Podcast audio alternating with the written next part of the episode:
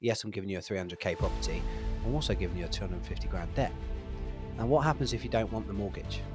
What's the number one reason those people don't have a will? Where the million pound comes in is first of all, I hate selfish people. but it can, as you can see, go really, really wrong. Whereas if she had a will leaving everything to, to spouse, there would be no inheritance tax. If you passed away, okay, and there's no will in place, the first £270,000 in your name will pass to your Jamie Shepherd, thank you for joining me on this week's episode. And we're going to talk about death a lot today because it's. What did you say? Ah, good one. Different type of death, different type of death, the Grim Reaper death. And the first question I've got for you before we get stuck into how you're doing, how business is at Soteria Planning. I hate selfish people, but it feels to me that when someone passes away and they haven't sorted certain parts of what's going to happen with their finances out, that that can be quite selfish. So my question for you is: Are too many people dying selfishly?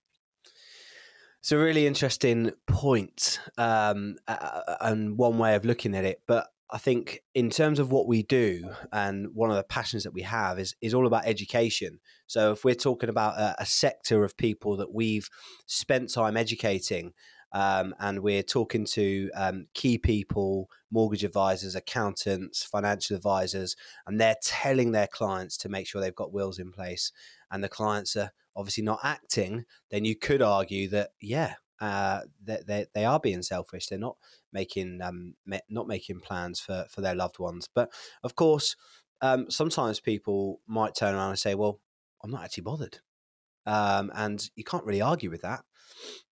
I guess it depends how many dependents they are and what dependents they have. Because for, for me, becoming uh, a dad, becoming a parent with two young daughters, instantly there's a level of protection, security, planning as well. You know, planning to make sure that I do right in terms of my responsibilities as a parent. So I would never want to pass away at a moment not thinking I've set up my affairs correctly in order for them to be in a position to not have to pay extra bills or or benefit from it in some fashion you know and i think when i when i've seen now i'm in that generation where i've seen it firsthand with people that have passed away and they've got their funeral plans built into their will uh, will they've got um, different budget planning set up for different parts. They've really looked after the interests of their dependents and the people that are going to inherit the estate and it frustrates me when people haven't and Mm. you must see that on day to day because with Soteria planning, that in a nutshell is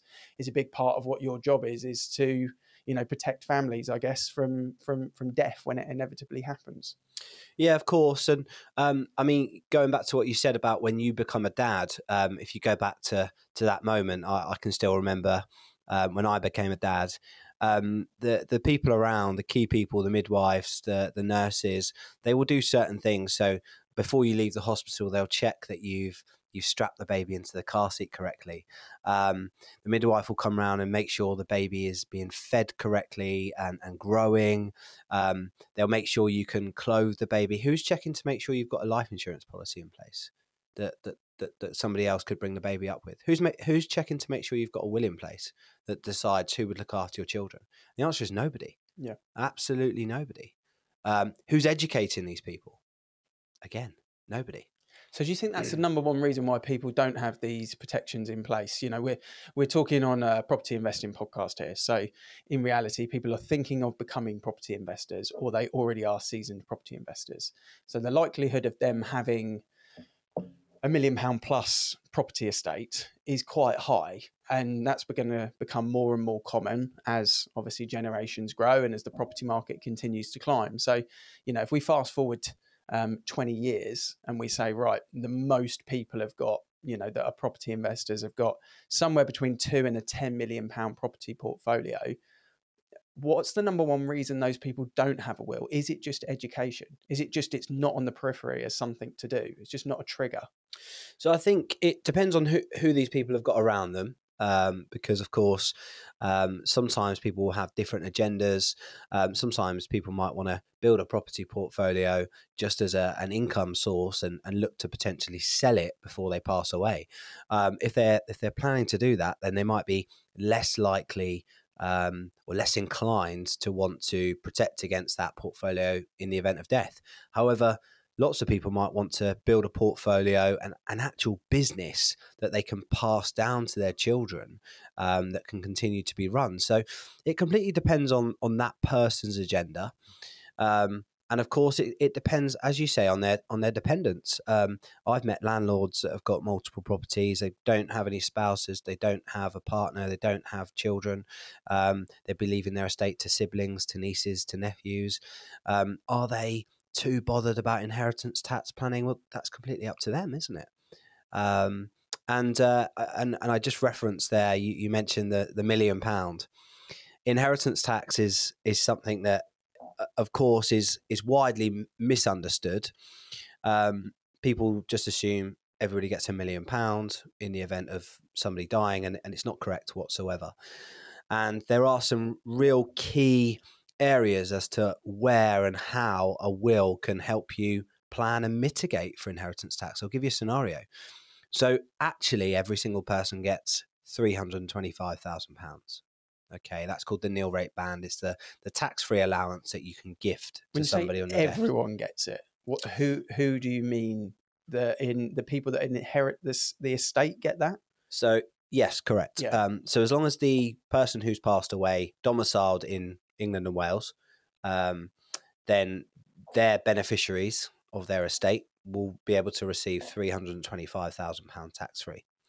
Now, where the million pound comes in is first of all okay, if that person was married or in a civil partnership, if they give their whole estate or whatever they give to their spouse or partner um, would be tax free due to something called spousal exemption. So, on first death, the estate passes to the surviving spouse tax free. At any level? At any level. Okay, so not unmarried couples, mm-hmm. okay, but married couples and, also people in civil partnerships. So if, if me and my wife lived in a five million pound house and I've got a million pound cash in the bank and I get hit by an electric scooter and crash and hit my head on the curb, could happen. Um, my wife will then inherit all of that tax free. As long as that's in your will. As long as it's in my will. What if it's not in my will? Can we pause that and come back to that? Oh, yes. Oh, not okay. that I need to think about an answer, but um, we'll carry on with the story. Just, yeah. just to just to give you a couple of um, scenarios. There's there's obviously some famous people that that got married just before they died for that very reason. Ken Dodd got married just before he died. Jade Goody got married just before she died. Mm. Now, Jade Goody's a, a really interesting um, case study because she had two children. Um, and in the event that she passed away and left her estate to them, they, they would have had a huge tax bill. But um, she got married just before she passed away, left a, a small amount provision for her husband. Um, the rest of the estate went into trust for the children, and I believe there was no inheritance tax paid. Um, now, of course, people will argue, well, inheritance tax should be paid. The country needs inheritance tax to be paid. Um, and it's about understanding when it's due to be paid. Yeah, it's an interesting point because, and who thinks it should be paid? Probably more po- politicians than the average Joe on the street, but I, I, totally get your point. So I would say that was the opposite of selfish. That was a selfless act of someone trying to protect, you know, their loved ones to ensure that their hard earned money, in whichever way they'd earned it, was going to be passed down in the biggest value that it could be without the deficit of a tax bill. And I look at that and think that's really good parenting and good strategy. And they're not manipulating the situation, it's just making sure that their hard earned money has gone where they want it to go, which is their children rather than the government. Um, what if the will wasn't in place? We'll go back to that question now. What if the will's not in place in that situation? So just just adding on what you previously said, obviously both of those individuals knew that the end was near, so they had that yeah. that uh, ability to plan. Um, so if a if a will's not in place and somebody passes away, they're deemed to have died intestate, which basically means the laws of intestacy would apply. So what what is currently in place right now is if you passed away, okay, and there's no will in place, the first two hundred and seventy thousand pound in your name will pass to your wife. The remainder will be split between your wife and your children. Mm-hmm. Now, of course, outside of your estate would be things like your your property. So if your property is jointly owned by you and your wife, it would just automatically pass to your wife. Okay. If the property was solely owned by you or owned as tenants in common, Mhm. okay, your share of the property would be included in your estate. Right. Things like pensions or death in service benefits through work, if you've nominated beneficiaries for those, they would be outside of your estate.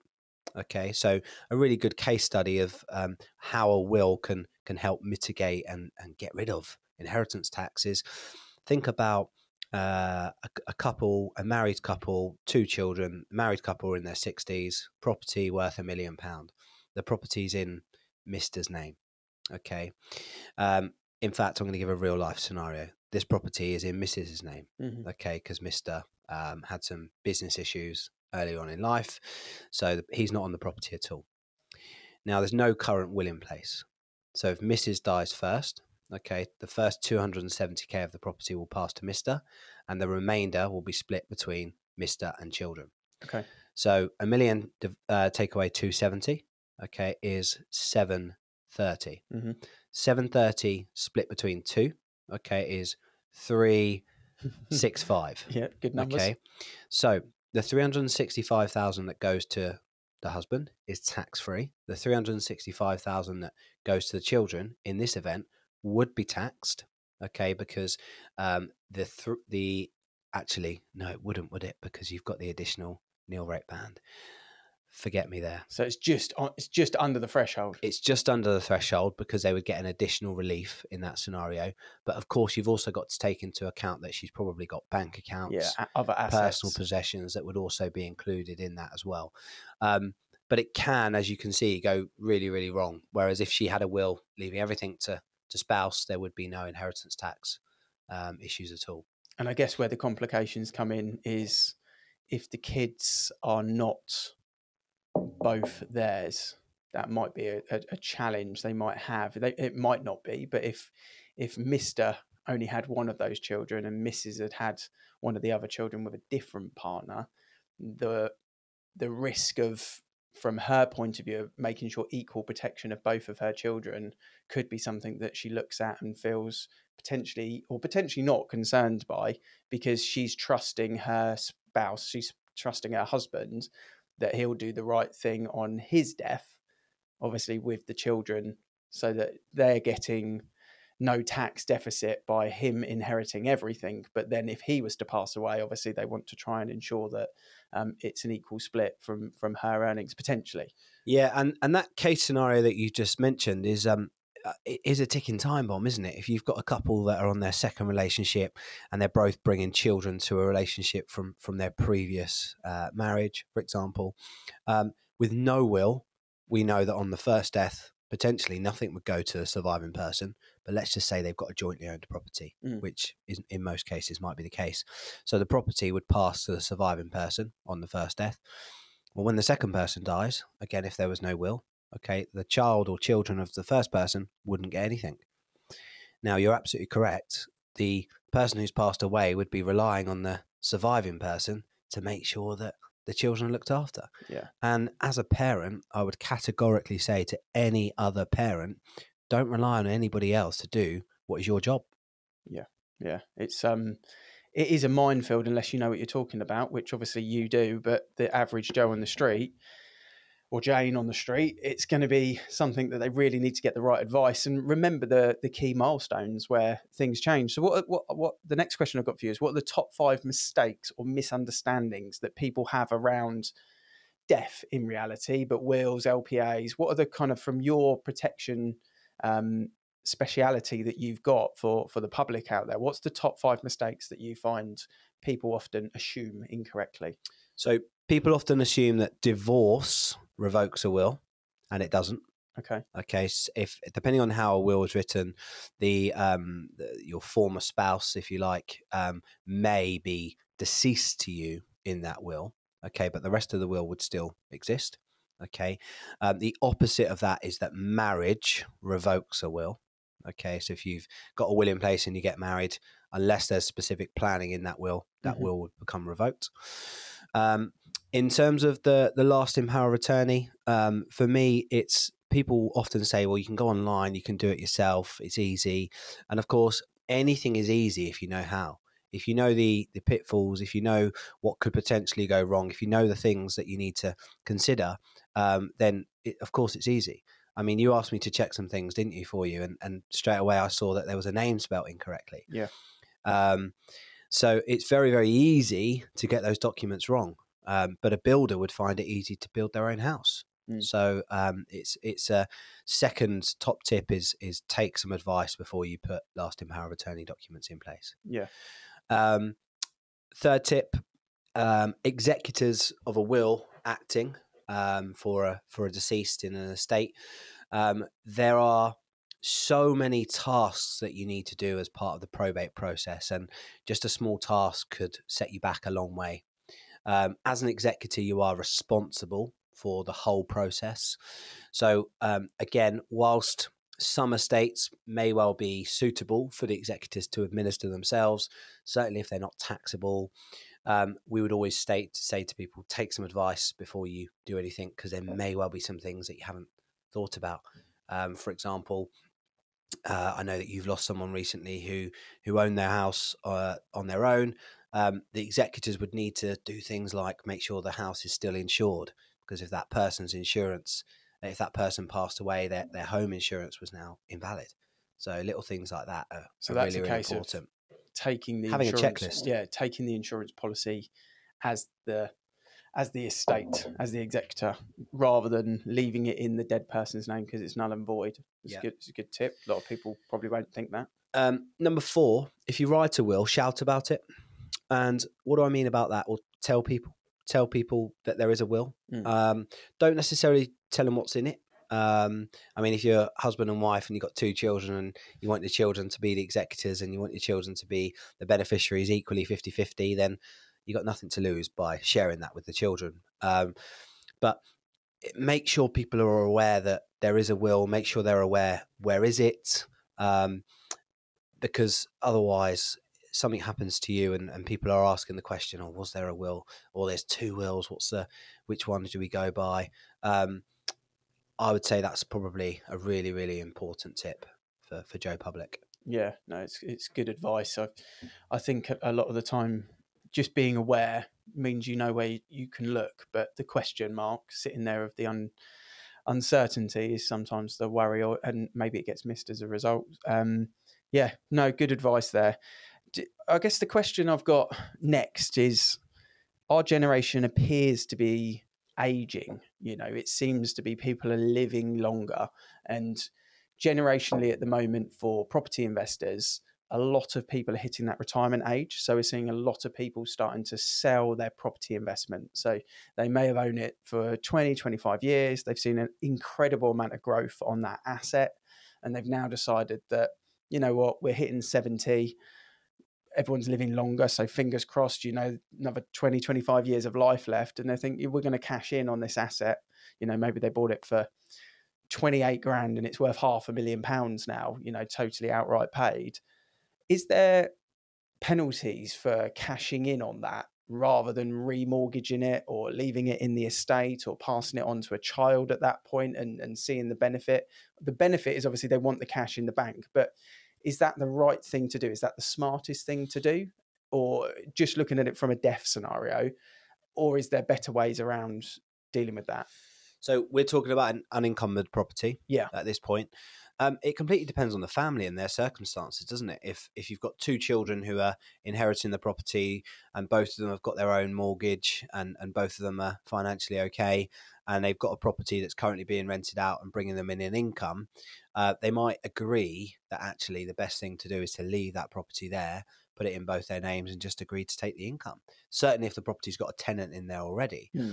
um, if it's a case that actually either one or both obviously want the cash, whether that to do home improvements or move property themselves, then I think the answer is always going to be to sell. Um, I think at this very moment in time, somebody is highly unlikely to to sell and just do nothing with the money. Um, so if they've if they've got an agenda, if they if they want to do uh, an extension on their own home, or do you know what they might need it to to buy their own home themselves. Mm. Um, so I'd say that's a, a really bespoke um, question. But I think uh, just touching on that, my fifth point from your previous question is understanding logistics. So if if I said to to you, right, so um, Ian, uh, I'm going to leave you this property in in my will. Okay, the property's worth 300k. It's got a mortgage of 250k. So that property is yours. Okay, well, actually, yes, I'm giving you a 300k property. I'm also giving you a 250 grand debt. And what happens if you don't want the mortgage? What happens to the mortgage Mm. when you when I die? What happens? Because I haven't got life insurance covering that mortgage. So you inherit the, the debt in this case. So in this scenario, you are essentially inheriting the the, the, the property. The property's got a mortgage. What's more than likely going to happen is the bank would probably want their money back unless you are willing to obviously remortgage that property. Now, if you're not willing to remortgage that property, or if there's a problem as to why you can't remortgage that property, that property would have to be sold. Yeah. So the Now, bank um, would force the sale in that case. Yeah, Yeah. Um, the bank the bank would want their money, wouldn't they? Yeah, they own it in Um, reality, don't they? It- It's well, they own the majority of it, yeah. Yeah. Um, and it's very, very common, isn't it, for people to have uh, interest-only mortgages on on rental properties. Um, and in my experience, I can't, I, I don't know why, I don't know what mortgage advisors advise their clients, um, but from from what I see, lots of clients have protection um, on their residential properties on their residential mortgages they tend to have a, a life policy that but they don't on their buy to let properties and Mm. i don't know why that might be because if you if i want to give you that property i'm envisaging i'm giving you the whole property so you can do what you want with it you can have the rental income but in reality i'm giving you a massive debt Yeah, I, th- I mean, I do on mine, but I think a lot of people don't because they want to keep the monthly bills down, don't they? They kind of see it as a as a different scenario. I guess it, this might be a question for an accountant, so I don't know if I'm putting you on the spot here, but let's say someone's got a buy to let. They've owned that buy to let for many, many years. So there is a capital gains tax bill to pay on sale. If I was to die and then pass that on to my wife or my kids, for example, is the capital gains tax bill still liable? Is that passed or is that kind of not passed on? um, in most cases the capital gains tax would die with you Okay, good. That's good because a lot of people now look to remortgage their buy to let as a way of mitigating and not having to pay the tax on sale. So they just pay the mortgage down, refinance, pay the mortgage down, refinance. Effectively, the tenant is paying off the mortgage, and then you're capitalizing by pulling the cash out for either another investment or a boat or a car or whatever you want to do. Um, but by doing it that way, there is a chance that obviously you, well, you're always going to have the capital gains tax bill on sale but it might be a, a nice way for that person that we spoke about with the half a million pound property to actually refinance and then pass it on, and the capital gains tax bill would die then at, at- the same point of yourself, which is interesting. We spoke a lot about tax, and we spoke a lot about you know how to and not to. Are there different tax bands? So is is it a case of my five million pound example? You know, let's say you've got the million pounds sat there, but then there's four million pounds that is taxable for someone in whatever the circumstances are. What roughly is someone expecting to pay on that four million pounds? And is there different bands of it, or is it just one number?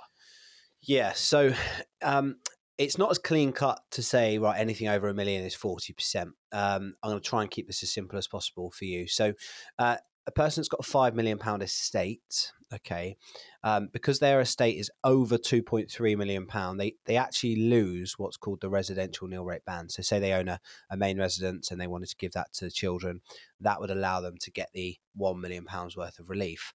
So no kind of additional planning. They lose the residential nil rate band, which means that instead of getting a million pound tax free, they actually only get six fifty tax free.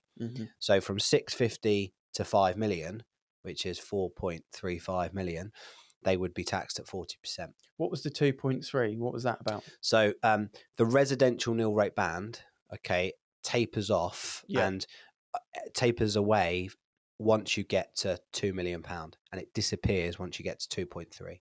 Okay, so, it's So- a- another case of the the more wealthy you are, the slightly more penalised you are in tax, but it's in context. Yeah, and of course, um, inheritance tax is, is something that, let's be honest, you and I, um, in in the in in our lives at this very moment in time, we don't have, uh, and and typical people in in in our stages of life, we don't have 100 grand in our bank account that we just want to give to someone. If we've got 100 grand in our bank account, we want to go on a nice holiday, invest it in a property, or spend it on the kids. Um, when you get to retirement age, Mm. 65, I, I always heard somebody say that, that that is your go go age. That's where you go out, you spend all your money, you go on your holidays, all that kind of stuff. Then when you get to your 75, it becomes a little bit slow go.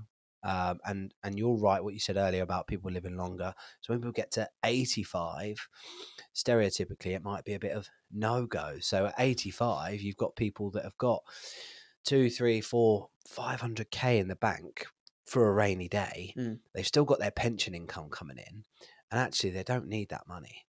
Now they can't. There's nothing stopping them from just gifting that money to their children or their grandchildren or, or f- whoever they want to as long as from when they've gifted it they survive seven years that money is no longer theirs okay Makes sense.